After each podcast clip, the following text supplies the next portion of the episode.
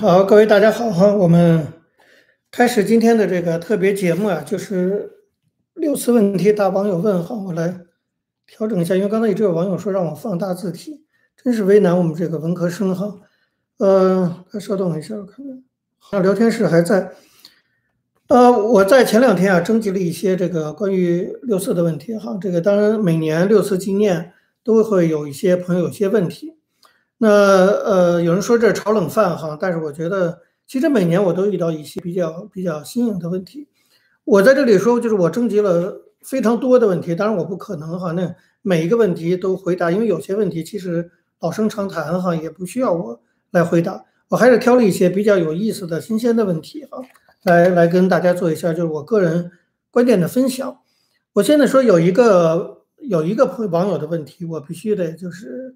呃，放在第一位哈，因为他是一个国内的一个高中生，大家想想看哈，才十六七岁，他居然翻墙来关心六四的问题，这个当然令我很感动和鼓舞。而且他说他很认真，他说到底提什么问题，他还要跟他的一个老师讨论一下，可见他的老师也是也是非常的勇敢哈，至少私下愿意跟学生讨论。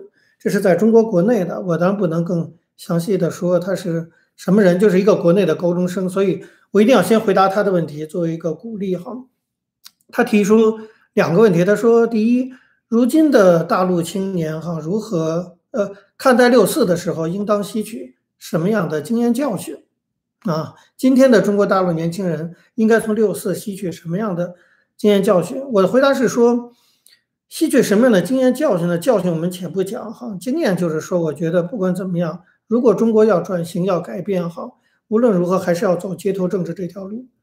一九八九年的呃大学生上街，后来带动了百万人民上街，千万人民上街啊，给当局形成极大压力。我们不管结果是怎么样，你会看到民众的政治热情的动员，街头政治是绕不过去的一条路。这就是八九的一个很重要的一个一个经验，因为你只有通过大规模的这种哈街头政治，那么才能给当局形成压力。一九八九年就是个典型的例子哈。表面上看起来，中共在邓小平的领导下非常团结之类的，但是只要大规模群众上街，在一九八九年的时候，中共立即发生了分裂，以至于分裂到名义上的头号领导人总书记赵紫阳，居然被一个军委主席邓小平通过军事政变这样的一个手段给软禁起来了啊！你看一个共产党，他内斗到什么程度？可是大家要知道，那一次巨大的这种剧烈的这种内斗，是由于在街上那么多的人的抗议引发的。换句话说，只要有足够多的人上街抗议，中共内部一定会分裂。啊，这是一个。但是分裂了之后，它是不是重新团结，然后又镇压了街头运动，那是另一回事。但是铁的事实证明，只要有够多的人上街，中共内部一定会分裂。我觉得这是一个，就是八九年给我们的一个很重要的一个经验。就是如果你想推动中国的转变，有各种各样不同的路径，那这个显然就是一条路径。那么有人说啊，那那个，但是你们后来被镇压了，那当然，但是一件事情当时没有成功哈，不并不代表这个模式和这种做法不对，是吧？那那他可能由于各种客观原因啊，他就没有成功。这跟化学实验一样，对不对？你要多做几次才有可能成功。社会运动也是这个样子，推动社会改革也是这个样子，你只有。多尝试几次才有可能成功，所以八九民运的失败，并不代表街头政治是不可取的一条道路，这两之间没有必要的关系。街头政治从人类历史古今中外来看，都是社会转型的必经之路，它只是不可能第一次搞就成功而已。那么在中国就是大规模的，这是第一次，那当然就没有成功，但是并不代表第二次、第三次就不会成功。啊，也许现在不是时候，但是我想早晚中国还是会走到街头政治这一步的。这是我对这个高中生的我个人的观点哈，跟他分享。他提出第二个观点，我觉得非常的是零零后时代哈，这个我们这个老人家看了都都眼睛直眨巴。就是这个问题也蛮有趣，说如如何既能为了理想奋斗，还能够站着挣钱？哎，你看这个问题提的，这个不是我们这个时代人提得出来的哈。怎么样又要为理想奋斗，还能挣钱，还能站着挣有尊严的挣钱？这个高中生给我提的问题真的是好问题哈，几乎就是问倒我了。所以我后来真的是很认真的思考了一下哈，我给他的回答是这样，他现在其实有在翻墙看哈。我我要跟你讲，就是我后来想想是这个样子，我必须得说哈，为了理想奋斗和有尊严的挣钱，在今天中国的现实下，确实有点很难两全其美，确实很难两全其美。但是它并没有难到你无法做，还是要具体的分析。首先，我觉得说，如果呃，你看你选择哪一个，首先就是这里有个顺序问题。如果你选择啊，把这个为了理想奋斗放在第一位位置，就是你现在就开始投入各种社会运动啊等等，我觉得你很难顺利的去挣钱，在今天的中国的这种现实下。但是反过来，如果你先去挣钱，那当然政府不会管你。那么，所以考验的就是你，就是你可以走第二条路，就是先去站着挣钱。考验你的就是，当你站着挣钱，挣到了足够多的钱的时候，你是不是还愿意为了理想奋斗？我们看看这个五毛上来了哈，我们先把它给干掉。这个五毛上来是一定会发生的事情哈。我现在终于找到了，呃，怎么可以这个？看直播，所以大家一会儿有问题也可以在这里提出来哈。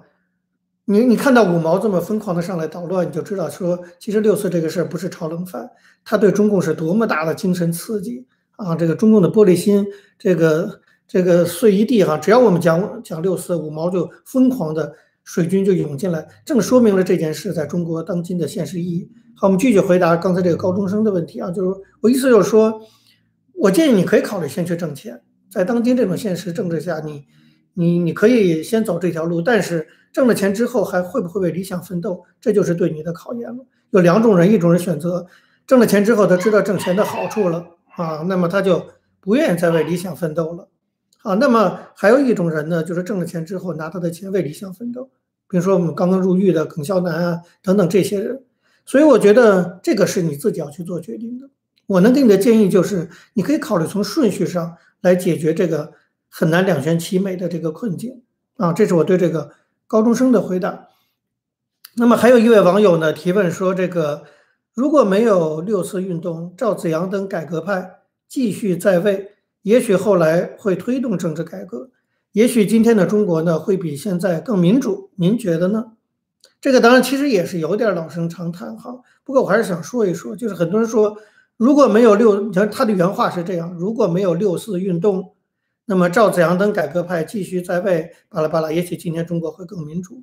我的回答是这样的：第一，如果你把这个问题中的“六四运动”两个字改成镇压，我就完全同意你的这个论点，对不对？就是如果你的问题是如果没有六四镇压的话，那么我当然认为赵紫阳会继续在位，也许会推动政治改革，也许今天中国会更民主化。可是你要知道，六次运动和六次镇压是两回事情。就是赵子阳等改革派能不能继续在位，能不能继续推动政治改革，今天的中国会不会更民主化，它不是六次运动决定的，而是六次镇压决定的。这个我过去早就讲过，就是我们一定要把八九民运和六次镇压这两件事分开。八九民运没有错，这是人民的权利，宪法赋予人民的权利，而六次镇压是绝对的罪行。啊，如果你对八九民运不进行六次镇压，自然赵子阳就会继续执政，然后自然中国可能就会民主化。所以这个责任不应该由八九民运来承担，而应该由六次镇压来承担。那当然也有人说，哦，那你们不搞八九民运，自然就不会有六次镇压。那这样讲就太没有道理了，对不对？这就好像跟一个女孩子说，你不长那么漂亮，就没有人强奸你一样吗？这就很荒谬了，对不对？那本来是我们的权利，我们当然正正当当行使，你凭什么要来镇压我们？所以，我们一定要清楚，的确，中国本来有另一种可能，那种可能被打断，不是学生上街造成的，而是政府镇压学生和市民造成的。这一点我要澄清一下。另外呢，我要讲就是，这个也很多人问，就是如果没有当年那件事情，是吧？赵子阳继续台上，中国是不是就会民主化？我觉得这个还要做进一步的分析。也就是说，大家老提一个假设，好像说如果没有八九学生上街，就会怎么样？可是，在我经历过当时那个时代来讲的话，在那个时代，八九民的爆发是必然的。它本身就是党内的开明派，包括赵子阳等推行政治改革或者进行政治改革的讨论，以及全社会的气氛引发的。所以，这个假设的这个程度是非常非常低的。几乎是不太可能发生的。换句话说，连邓小平都讲，他不说过，他说这场风波是必然的，这句话他没有说错啊。到了八十年代末出现八九民运的爆发，这是必然的，没有什么假设说啊，假如他没有爆发，这种可能性其实很小。换句话说，如果赵紫阳继续推行政治改革，允许人们上街游行示威，这本身就是改革的内容啊。那么，呃呃，到时候你还是会遇到会不会被党内保守派要求镇压的问题。所以，我觉得提出这样的一个问题，就是如果没有学生上街，是不是中国就不一样？本身就当时的社会时空条件来讲，其实不是一个正确的问题，或者说是一个假问题，就是它。本来就是本来赵子阳的推动的改革就会引发学生上街，本来八十年代的社会发展的逻辑就会引导出学生上街，啊，不管怎么样，这它是一定会发生的。那么能够有的变量就是你要不要镇压他的问题。那么中国的八九这个事情恰恰出现在这个部分，就是你要不要镇压，结果中共就镇压了。所以前的一个是我觉得是没有什么可多讨论的，就是学生要不要搞这场运动。而后一个才是要讨论的，就政府要不要镇压，这是我觉得对第二个问题的回应哈。第三个当然也有点问，来自英国的一个推特网友吕老师，他可能也在看哈，他在问说当年到底死了多少人？这个我也讲过多少遍哈，我在这里再明确的讲一遍啊，因为有些人这个打着六四研究的名义说老说我说说才死了什么呃几百人跟政府同一个论调，我就不说他的名字是谁了啊。但是我其实从来的观点就是，我个人的判断，这个没有任何人有足够的这个权威，我只能说我个人的判断，大概死亡者是两三千人。这是因为一九八九年开枪之后，大概在六月八号左右，中国的红十字总会在香港发布媒体上发布了一份报告，就是他们派人到各个医院去统计了一个人数，大概就是两三千人死亡，那么伤者按这个比例应该是上万人。那么我比较啊认可这样的一个数字，从当时整体的情况，我还是强调这是我个人的判断，真实的数字一定是在中共的档案里，甚至连中共自己搞不好都搞不清楚了啊。那么在这里我也推荐，就是大家要想看更详细的分析的话，可以去看文华老师的哈。那么他这方面现在是没有没人可比的这个权威啊，他用了这个十几年、几十年的时间，就是每天啊潜心的做这方面研研究。他的那三本关于六四的书，我想这个其中对这个问题有更详尽的解释。第四个问题呢，就是也过去也有人提到过，我也想说一说哈，就是有一个网友说，其实我一直对当年学生下跪递交请愿书的做法非常不解，民主运动不能够还停留在公车上书这样的认知层面，这当然挺尖锐的问题啊，就你们这些学生怎么还封建意识啊，怎么还给政府下跪啊等等。这个问题经常提出来哈，我过去没有常说到，我想说说我的看法。我觉得首先哈，当初在人民大会堂前下跪的三个学生代表，其实就是他们三个人啊。那么他们三个人的下跪举动，是不是十万在广场的学生共同投票表决的结果呢？当然不是，就是他们三个人自己一时情绪激动的结果。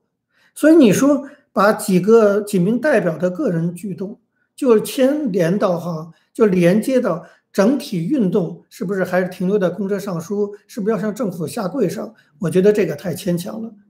如果这三名学生代表在人民大会堂的下跪举动是当时的学生组织讨论决定的，或者是学生投票同意的，那你可以说当时的，你可以批评当时的学生运动怎么还停留在公车上书，怎么还政府下跪？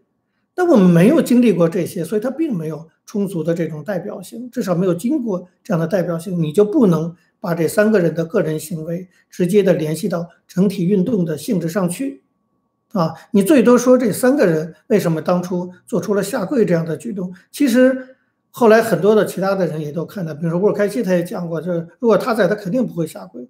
三个人里有两个人双膝下跪，有一个人是单膝下跪，说明他也周永军单膝。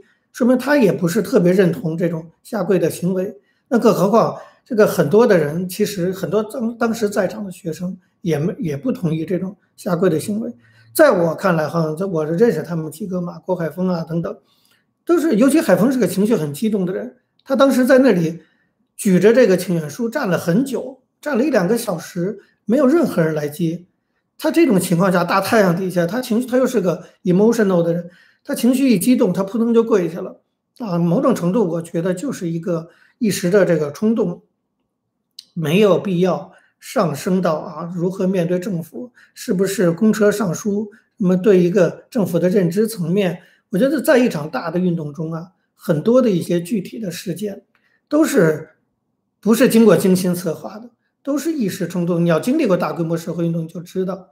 但事后过了二三十年，你开始啊，把它从学理的角度去分析，我觉得这个坦率讲，这不是历史研究的专业的程度哈。就是你就是真正的专业的历史研究者应该知道，你要回到当时的情境中。而不是站在二十年之后，你自己坐在书房前面的，面对着电脑的情境中去分析当时的情况，而是要努力恢复当时的情境。所以我是不太同意把当时三名学生代表下跪请愿去连接到对整个这个运动的评价上去的哈。那么，另外一我们也看到，就是五月十八号我们在人民大会堂见李鹏，我们也没有下跪啊，对不对？乌尔开西还在那里怼李鹏，那直接就叫他李老师。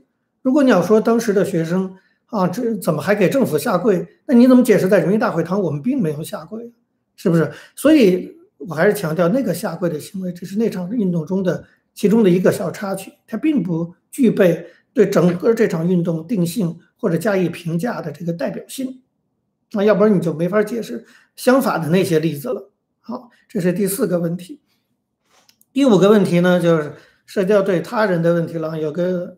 推特上有网友说：“这个王丹师兄，您对于昔日战友有什么评价？李路和柴玲啊等等，一个现在在华尔街打滚，继续跟中共集团的金融打交道；另一个只顾自己的感情生活，后期甚至在电视媒体上寻求中共原谅。这里当然有些误解，我觉得柴玲没有寻求中共原谅，他说他要原谅中共，这个可能搞错了啊。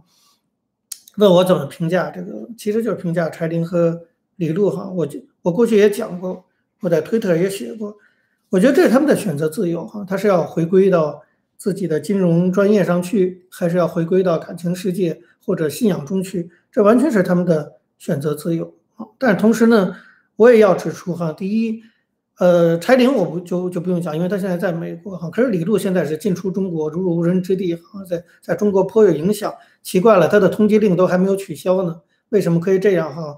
那么中国共产党明显的也是非常的渎职哈，通缉令还挂在那里，李路就在通缉令上，但他进出自由，到处公开活动，咦，那通缉令是取消了吗？难道啊？那那我觉得其实李路能有今天这样巨大的财富哈，我必须得说，我们了解情况的都知道，你多多少少你不能说跟六四这件事一点关系都没有，在最初的这个开始得到美国社会的这种认同，很多人支持他的这个背景中。他的成功是跟六四有关系的。那么坦率讲，你你仗着六四的这个关系，然后发财致富了哈。按理说你应当对于这个啊八九年这件事，你应该当有一些牵挂啊，或者是不管怎么样。可是你现在完全就切割开，我觉得是不道德的啊。嗯。那么第二个我要澄清就是柴玲的情况就不一样。我觉得大家外界对柴玲有非常多的误解，比如说说柴玲就完全退出民运了等等。柴玲可能是退出了原有的一些固定的大家知道的民运组织，可是据我知道，柴玲还是做了他自己范围他想做的事情。比如说，柴玲还是作为一个，他现在已经美国公民啊，在美国呃经商，可是他还是很关心中国的妇，他作为一个女生嘛，那么很关心中国的妇女人权的问题，所以他自己还曾经成立过基金会。那么我也知道，他其实也捐了不少钱，包括给一些这个呃受难的一些同学啊等等。所以柴玲做这些事，只是说。柴玲不怎么出来跟大公众见面，不像我这样哈，天天出来跟大家讲话，所以我们不太知道柴玲在做什么。所以我多出来讲话，我我觉得有义务去澄清一些事实。就外界对柴玲的误解实在是太多了。当然，你说柴玲的一些观点，比如说他是不是原谅李鹏，他是从一个基督徒的角度，我觉得我也不予置评。宗教的事情我也不懂，但我是不会原谅李鹏的。但我觉得个人观点可以，我不赞成他的观点，我必须得说。但是个人可以有个人的观点，对不对？我也不会因这个就去去抱怨他。那么这就是我对这个问题的回答。接下来一个问题呢，有人问说，你怎么看待徐勤先将军，就是当年的三十八军军长徐勤先将军抗命的价值？说可不可以把徐勤先抗命作为一个道德标尺，对中共的高级官员进行价值判断？这个问题还挺有点深度哈，我也挺愿意回答。我觉得当然是个道德标尺。啊。徐勤先作为一个军人，他至少有一个身为军人的基本荣誉，就是我们身为一个军队的军人，枪口应该是对准外国入侵本国国土的侵略军的。你向手无寸铁的老百姓开枪，这不讲武德呀，这根本就对不对？人家人家手无寸铁，然后你拿着枪，你把人打死了，然后你得意洋洋，你说你这有什么？你这不是流氓吗？你这有什么骄傲？这不是一个军人该做的事。你有枪，人家没枪，然后你打人家，一个有荣誉感的军人不会干这种事情。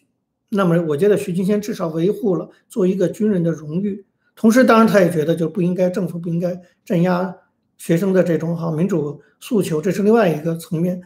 那么，我觉得这当然是个道德标杆。以这个道德标杆来判断，就会看到温家宝跟赵子阳的区别。啊，文家宝我们就知道，事后又做检讨，痛哭流涕，检举赵子阳，最后保住了自己的官位，最后还一直做到总理啊等等。可是赵子阳就不一样，赵子阳就相当的树立了一定的这种道德标杆的作用。这个我还得就讲个小故事，就赵子阳这个人，现在大家都把他逐渐的遗忘了。可是我们谈到六四，我觉得我们也不能光讲什么我们当年学生的热血呀、激情这些。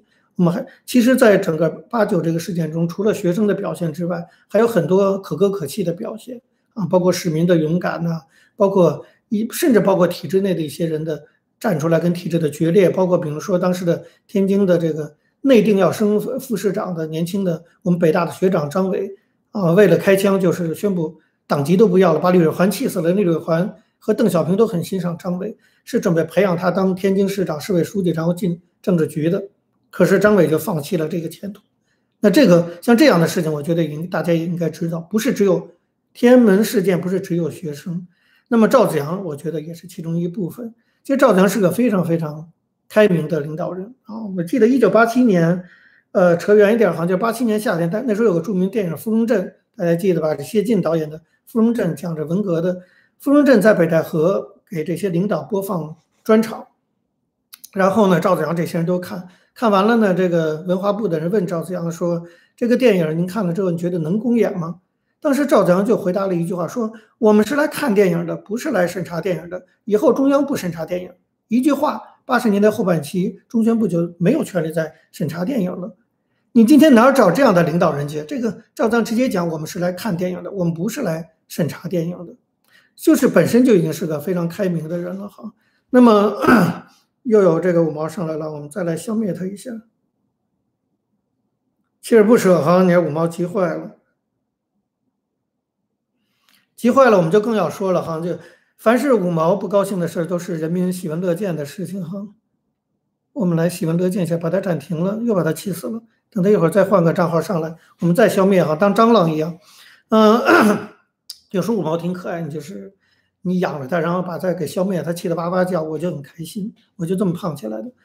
呃，我觉得赵子阳的一个很重要的标杆意义就是他的人性战胜了党性啊。这里我要特别提到，就是在中共党内，除了有徐勤先这样的人，还有赵子阳这样的人。赵子阳最令我感动的就是他在八九年之后，大家知道，到了一九九二年邓南巡之后，他试图缓和一些政治气氛，找了一批六四的时候被处理的高级干部，让他们复出，包括严明富。啊，包括这个胡启立都重新去当了某某部的副部长，那当比原来级别降多了，但是也是一种付出啊。也找了赵子阳，那赵子阳的位阶那么高，出来之后据说要给他至少是啊政协主席这样的位置等等，至少至少是副主席吧，也是。赵子阳严词拒绝，赵子阳说不给六次平反，我就不出来工作。我觉得这一点真的是非常难能可贵，不管我们对赵子阳有什么样的不同的评价。啊，能做到这个点可不容易，啊，他还把他的所有的家人都召集在一起，说我拒绝了中央的这个要求，你你们要怨就怨我，但是他的家人都站在他这一边，我们支持，说我们支持你的这个决定，啊，作为一个这么高级的领导人，能够获得自由，而且能够重新有官职，还能保住自己的子女，他都不要，他就要一个是非曲直，这个中国共产党里还是至少在当时还是有这样的干部的，所以我觉得我们不要忘记赵子阳。那么，关于徐勤先军长，三十八军军长，我觉得他的抗命的另外一个意义在于什么呢？其实也很重要，这有这个跟我们如何认识未来中国发展是有关系的。就大家知道，当时连杨尚昆中央军委常务副主席啊，一开始都是反对调戒严部队进京的。可是后来邓小平眼睛一瞪，或者下了决心，杨尚昆就立刻墙头草就倒过去了，就不再支持赵紫阳。你就知道当时邓小平在党内在军内的这种地位。其实当时的中国共产党的高层相当多的人，包括七上将啊等等，是反对用兵的，就是赵邓小平坚持还是要镇压，那么就最后就走到镇压。换句话说，你可看到当时邓小平的那种哈举足轻重的地位。可是即使在那个这种情况下，在中共还存在着大家长，而且大家都怕他，都服他，就是邓小平还在的情况下，徐勤先作为精锐军的这个军长，哈，三十八集团军的军长，他都可以抗命。你就知道说，这个军队到了关键时刻，党是不是一定能稳得住军队，控制得住军队，其实是个问题。啊，现在我昨天看到一条新闻，说这个什么习近平，这个都西方的新闻，说习近平如何已经牢固的哦，邓玉文啊，就这个我们现在很多人对他颇有微词哈，就是这邓玉文在说习近平已经牢固的掌握了军队了哈，你说这个是不是小妈大帮忙吧？怎么可能连邓小平都没有牢固的掌握军队，以至于在镇压的时候，居然他最嫡系的王牌军的军长都反抗他的命令？邓小平都做不到的事，习近平能够做到，就牢固掌控掌控军队。那么，我觉得邓小平、习近平完全没办法跟邓小平比。所以，下次如果再爆发六次这样的事件，如果啊，那么我认为当局一定还会派军队去镇压。但是那个时候派军队镇压的，对当局的风险度一定会比八九年还要大。在八九年当时就很紧张嘛，所以调了不同军区的军队，让他们互相钳制，怕的就是军队反戈一击。结果还是有啊，军队的这个高级将领抗命。其实除了徐清先，还有其他很多啊。这具体内容我礼拜三在介绍，在这个读书节目里头，在介绍那个路易斯·林那本《重返天安门》的书中，他那里有一些数据讲到，当时中共军队里头还有其他的高级军官是如何反抗的。这个我们就放到礼拜三再讲。那我的意思就是说。再有一次六四，再派军队镇压，其实中共冒的风险会比一九八九年还要更大，啊，这一点是可以肯定的。当然，这个有点就离开这个问题稍微远一点，发挥一下哈。那么接下来一个网友说说，你是否认为八九六四的时候时机还没有那么成熟？如果是五年或者十年之后，会不会结果就不一样呢？我觉得这问题也挺尖锐的，也是挺值得讨论的哈，就是。八一一九八九年的时候发动大规模的民主运动，哈，时机是不是成熟？怎么看这个问题？我这么看，我觉得时机是不是成熟，要看动机是什么，对不对？它是有先提条件的，你不能没有任何先提条件 就去讨论一个时机是不是成熟，对吧？如果我们的动机是推翻中共的一党专政，那时机当然不成熟。那个时候共产党在老百姓心目中还不像今天的共产党，就大家对。共产党都已经绝望了，都已经看清他的面目。尤其六四这个这事情，让我们看清他的面目。可是八九年，很多人看不清共产党面目，连我们在内都对政府抱一定希望。所以，如果我们的动机就是要推翻政府，那当时机是不成熟。可是，如果我们的动机就是把人民的呼声啊，那个反腐败、要民主，把人民的心愿通过我们上街游行喊出来，给政府施加压力，那有什么时机不成熟的？对不对？这个时机当然非常的成熟，因为经过整个八十年代的洗礼，党内的这些开明派领导人，整个社会的这种呼吁，都是希望反腐败、反官倒、要民主。那么学生上街把这个口号进一步强化，给政府以更大的压力，这时机当然非常成熟啊，对不对？所以我在想，这位网友提出说八九六四时机是不是成熟？他可能还是把动机给搞混了。就是这是一直三十年来外界对一九八九年的事情一直有的误解之一，就认为我们当年就是要夺权，这不是胡扯吗？我们夺什么权呢？你那个时候你让我当什么？当国家主席啊？我都不知道左和右在哪，南和北在哪，当什么国家主席？根本就这是一个巨大的误解。那这个误解会产生很多的认知误区的，所以我在这里必须要澄清一下，就是当时我们的动机只是。确实要喊出这个反腐败的这个口号，给政府压力，推动政府进行改革，而不是要取代政府。从这个角度讲，就没有时机是否成熟的问题。好，回过头来我们再看看，刚才我说这些问题都是我在推特上看到的一些征集到的一些问题。哈，那么 Facebook 上和 Telegram 群组上也有一些朋友哈，那么有这些朋友的可以注意一下，要回答你们的问题了啊。有一个人说这个。到了运动后期，学生运动是否有失控的情况？是不是有坏分子借机混入搞事情？嗯，这个问题，我想，第一呢，当然有些失控现象啊。后来很多的外地学生来，然后整个的当年也不是广场就绝食的时候只有几千人，后来变成是几万人固定在广场上，那很多人我们也不知道是什么人，所以你说完全控制住啊每一个人，这当然不可能。所以当时运动的后期确实有些失控现象，所以我们才建议学生撤出广场。但你说是不是有坏分子借机混入搞事？我我忘了是哪位这个推呃连 Facebook 的网友提的这个问题啊？我要问你，你的定义坏分子是什么啊？我不太清楚，因为你要不给我定义清楚什么是坏分子，我不知道怎么回答你的问题哈。如果你的坏分子指的就是特务。是吧？公安局派的一些便衣，那当然有，他们大批的混进去，拍了很多照片。后来我们被审讯的时候，嗯，他们那个政府审讯人人员就拿出很多照片来嘛，你可见是他们，他们就是坏分子。如果你要说他们就是坏分子，毫无疑问，他们就混进去了。那其他的我不知道你说的坏分子还是谁哈？那这是对你的回答。还有一个问题是说，当提到这个这个问题挺多，他说我仍然不能理解这个。啊，泼墨毛泽东的事件啊，就是这个那三个人，湖南的朋友泼墨毛泽东，让十位学生为什么会主动把当事人送交公安查办？我想这个问题其实我们解释了已经非常非常多次了。在当时的那种情况下，这种做法我们现在当然知道不对，可是，在当时的情况下，当时学生也是非常紧张的，怕的就是政府派人冒充出学生，然后在里头做一些过激的举动，给政府制造这个动手的理由。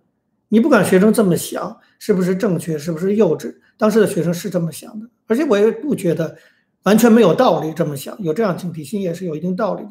那只是说当时在场的学生没有认真的去好好的区分辨别这三个朋友，他是真的是有这个嫌疑呢，还是其实他们真的就是参与者？没有，就是没有经过这个缜密的这种啊鉴别，就把他们送到。公安局了，这个我想很多当时的这些学生都已经非常的后悔，而且也道过歉。在当时那种情况下的状况就是这个样子。不管你现在对那个事情对我们做怎么样的批评，我觉得我们都必须得概括承受啊。这个确实是当时是做了一个错误的一个决定。可是当时错做错误的决定的背后的原因，我还是要讲清楚，就是因为当时的学生是有这样的顾虑，有这样的担心。我想经历过香港反送中运动、太阳花。学运的台湾和香港的年轻朋友一定可以理解这一点，就是当时是在一场学生运动中，是多么担心有不同的势力混进来，然后把整个运动引到另一个方向上去啊。那么这个我其实已经解释过多次。他问说，戈尔巴乔夫访华，学生内部关于在天安门广场上去留的争论，是否对示威者的团结意志造成了实质性的伤害？王丹老师在当年对此事持什么观点？我都忘了，好像这个哦，去留的争论，我我当时到了呃五月份的后期，我去了首都各界爱国维宪联席会议之后，基本上我还是呃主张能够撤回广场，我还贴了大字报，啊，这个贴在北大，希望这个慢慢的把学生给替换回回这个学校里头来，呃，这个争议你说是不是对团结造成实质性的伤害啊？我觉得伤害当然是有，就是不同意见的分歧嘛，那当有一些人就。因为分歧不同，然后就离开了，这肯定有。但你说实质性的伤害，我倒也没觉得有什么实质性伤害。我举个例子，就是一九八九年五月二十六还是二十七号，哈，我们到了天安门广场，代表首都各界爱国维宪联席会议提出这个啊撤出广场。那么当时广场的同学不同意，不同意之后，我们迅速的就修改了我们的建议，就表示既然广场不同意，那我们就。跟同学们站在一起，不建议大家在五月底撤出。我们跟大家一起坚持到六月二十号，我们也迅速的就改变了，因为要跟广场保持一致。所以就是这样的互动，你可以看得出来，其实所谓的实质性的伤害没有那么严重啊。我们当时不管出于什么样的考虑，还是尽量的要把意见给整合在一起的。第三个呢，就是呃，讲到了什么红二代这个哈，我觉得这个就不用回答了哈。那么。还有一个香港的网友哈提问，这个香港的网友呢提问也挺让我感动的哈，我特别说一说，就他就说一个问题，他说你们什么时候预感到中共要镇压学运，还是你们从来就没有想到过会有这样的情况哈？我必须得回答说，我们当然想到过，但是没想到是用这么惨烈的方式。我们当然预感到中共要镇压，可是坦率讲，我们那时候的预感的镇压的内容，基本上最严重的就是判刑。这个我想我们那时候很多的啊负责的同学都做好了思想准备，会坐牢，会被开除学籍等等。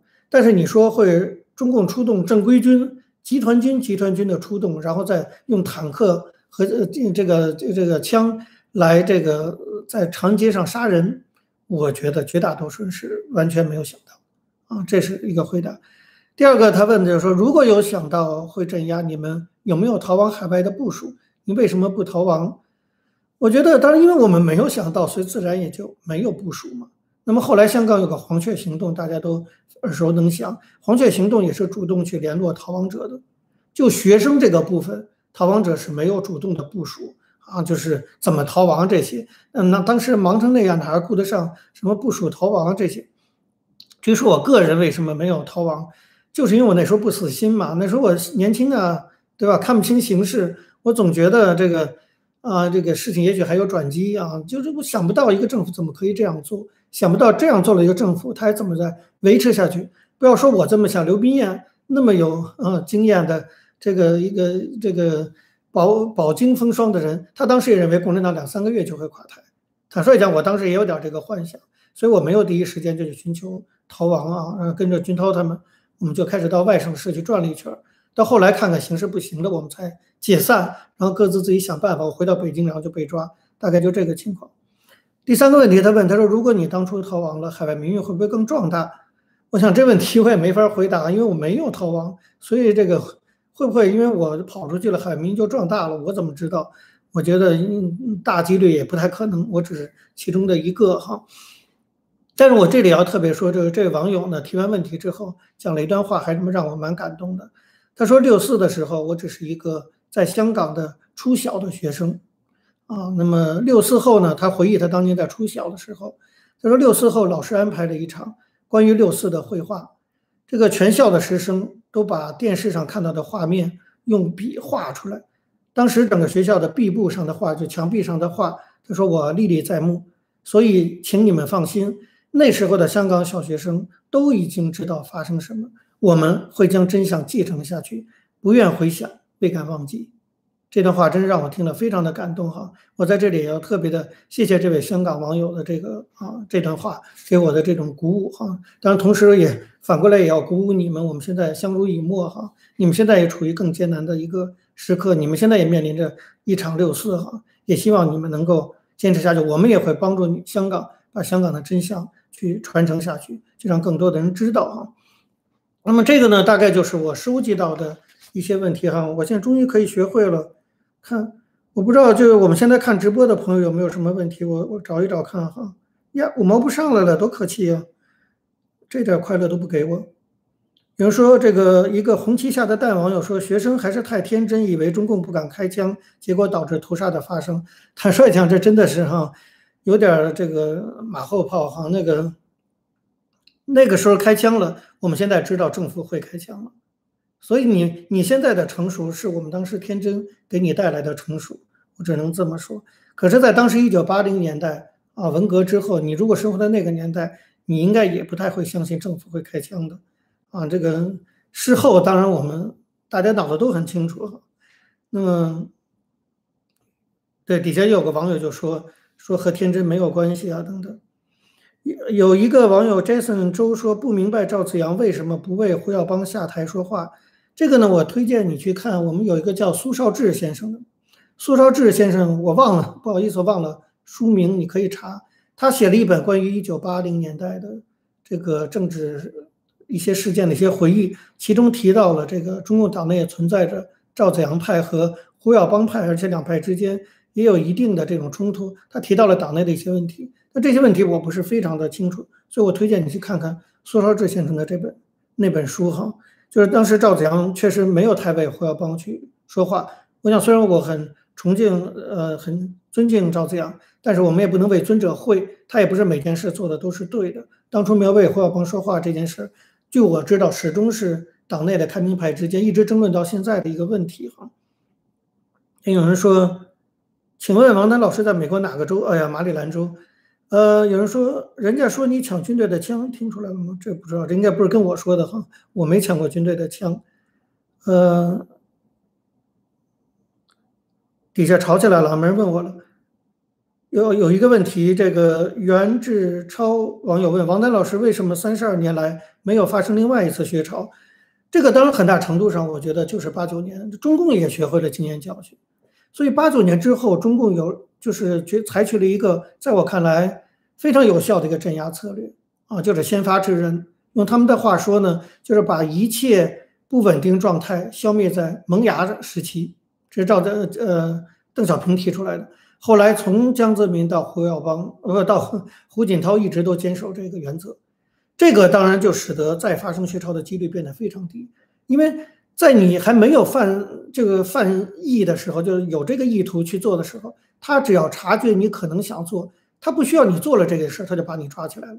啊，你比如说我们中国杨子立啊，他们在这个青年学会，他们就只是在这个屋里头读了一些这个民主的书籍，他就认为这些人可能以后上街，就把他们判了十年。在这样的政治气氛下，你想怎么可能再发生另一次学潮？所以中共这种哈，把一切都消灭的萌芽状态，而且。在你没有做一件事之前，不需要你做这件事，你只要想做，或者他认为你想做，就把你逮捕。这样的一种残暴的环境是没有发生大规模学潮的，我觉得一个主要的这个原因啊。那么还有人没有没有问题？基本上都是一些评论了。有一个问题，哎，怎么不是这个？呃，有一个赵志洲说六四没有否定毛毛泽东，应该要求把头像拿下来。这个我觉得也是要求太高了哈。就是 当时的那种时空环境，其实就是我们文革刚刚结束十年啊，你让那个时候就已经是绝大部分的年轻人和知识分子都已经提升到好像认识到这个思想高度，就是要彻底批判毛泽东。我觉得这个恐怕对当时的学生要求太高了，也不符合当时的那种现实状况。那么，呃，还有什么问题？要是我们周孝正早就看出形势了，您当时还是那周孝正早就看出形势，是他现在讲的。当初他是不是看出形势了？他自己心里清楚啊。当初看出形势，他怎么没有做什么事呢？是吧？是不？您当时还嫩，当时我才二十岁，确实很嫩，小鲜肉。但是你说。如果一个二十多岁的学生就已经可以变得像个七十多岁的人一样，哈，老谋深算，什么都想得到，这国家大概也很难看。六四是不是中共最害怕、最想逃避的问题？你的六四是不是中共最害怕的问题？你就看我们讲六四的时候啊，或者每年六四的时候，中共的动作你就看得出来。我再举个例子，就是六四是不是中共最害怕的事情？你看中共现在绝对不许谈六四，哎，这很奇怪，对不对？中共每次都说说是是是一个好事情啊，是中共平息了暴乱，然后换来了经济发展。按连中共这套说法，这不是他干了一件好事吗？对不对？这么一个党干了这么一件好事，还不让人老百姓夸他，什么毛病？什么情况？对不对？你可见这叫中共最害怕的一件事吗？啊，你天下有这个道理吗？干好事不许人夸，谁夸我我就抓你，是不神经病吗？这不是？所以这当然是中共最害怕、最忌讳的一件事情。他心里很清楚，他做了一件犯罪的行为，根本不是什么好事情。哈，你说当时李登辉为什么不帮一下？李登辉帮一下，那中国就打到台湾去了。哈呢，其实当时台湾政府还是帮了很多，尤其对于这个流亡到海外的这个这个流亡群体啊，那个时候的中华民国政府还是给予了很多的支持，并不是说他们完全没有帮忙。哈，你总不能指望李登辉率一个六十人的敢死队就杀到天安门广场这个。他做不到。那么有人说这个，呃，还有没有问题？你看，当时有个经历者就说，那个时候没人相信会开枪。俺当时一直以为是催泪弹呢，俺当时也这么以为，我以为就是会催泪弹。有人说，要是没有六四运动，台湾后来会不会有野百合运动？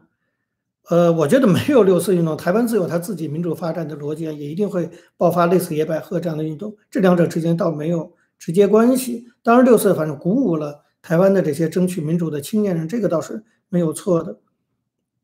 那么，在您看来，现在的年轻人跟当年还一样吗？哎呀，这个问题太大了哈。我觉得当然不一样哈，这个原因就不再细讲，这一讲了我就得讲，再讲一个小时。嗯，还有没有什么问题？有人提到光州事件和六四事件的联系啊，这其实是个非常好的问题。但是不好意思，这个我对光州事件的研究还是很少哈，了解的也很少。但是我我原来在台湾教书的时候，我有个非常。就是这个呃呃教完很多的这个一个韩国的留学生，他是专门研究光州事件的啊，他现在是韩国的国会的助理，他的老板现在是韩国执政党的这个主席啊，那个其实应该由他来讲光州事件跟六四事件的联系，这是他的强项。可惜他不在。还一个露露同学问：“你会不会当中国总统？”别吓唬了，我一个月才挣八百六十万美元，嗯，不会的，还是挣钱去吧。有人说这个周孝正又来，周孝正教授早就看出来政府会动武，好多人早就都看出来了哈。那说我不知道这个是什么意思哈，就是证明就是你很厉害呗。那你谁要是现在愿意说他自己很牛逼很厉害，我都非常赞成你牛逼你厉害。然后有人说这个，哦，苏超志先生那本书叫什么名？啊，不行，我现在出老症，真的是忘记了。其实你查苏超志，应该就可以查得到嘛，维基上就可以看到。嗯，有人问王丹老师，你在六四上对台湾有什么期许吗？今日台湾已经不再谈六四了，我这点倒是个好问题，我特别有期许哈，因为大家都知道。六四这个事件，中国大陆不去纪念，海外当然美国人才不会那么热心嘛。那么过去主要的这个六四纪念啊，还有传递真相，都是在香港的维园晚会。那我们现在知道，香港维园晚会肯定不可能再举办了，中共一定会取缔。所以接下来在整个东亚地区，华人社会还能有大规模的啊这种纪念活动，就剩下台湾了。啊，我我倒不是说台湾人有这个义务哈，但是我觉得台湾人应该把这个。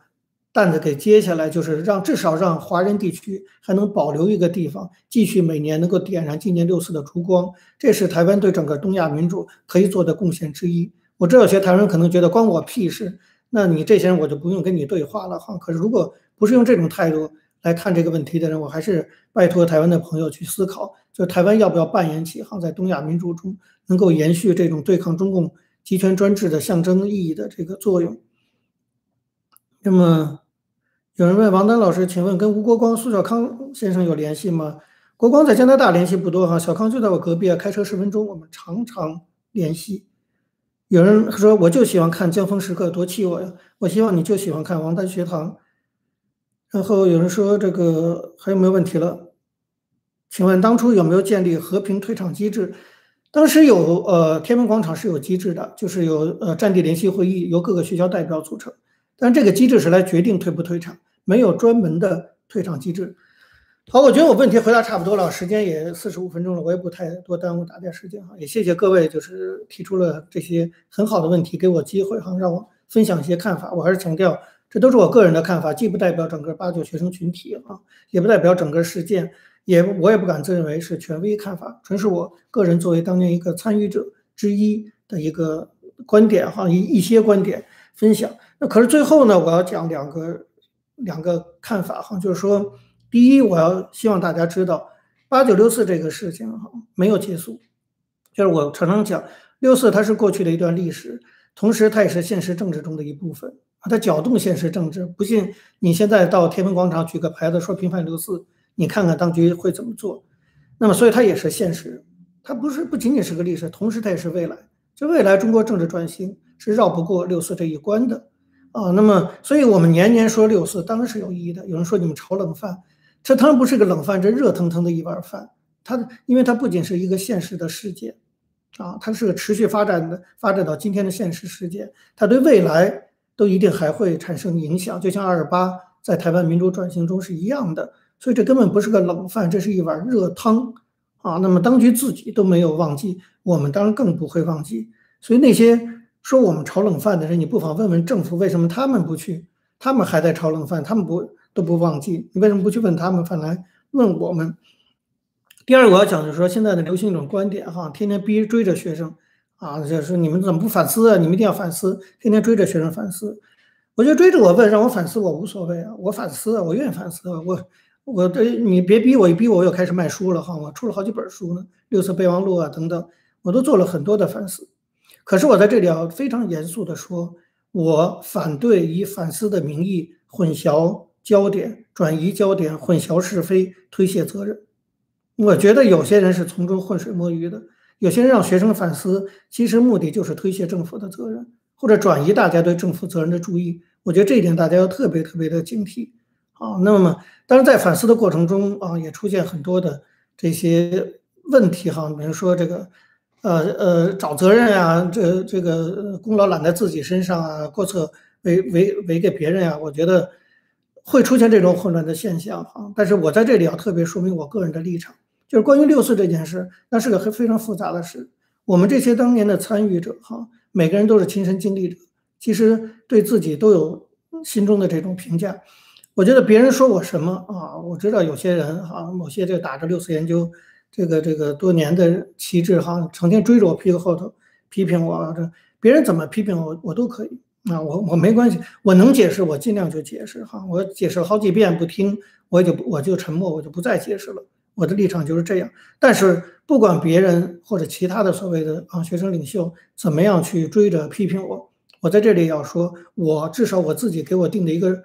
底线就是我不会公开批评任何其他当年的学生，就算我内心有看法，在六四没有平反或者六四没有得到历史正确评价之前，我不希望啊学生原原来的学生组织者之间的这种争论争吵啊，然后转移了我们大家对六四真正的责任者、屠杀者、罪犯中共和邓小平的这种焦点的注意。所以我还是强调这个原则，不管谁在怎样在公开的场合污蔑我、批评我啊什么怎么我。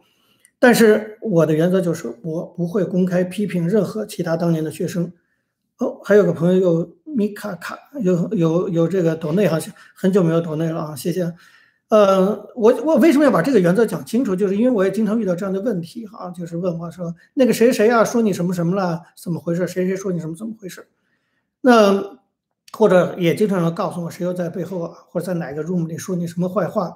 我我所以，我必须把这个观点说清楚，就是我不是。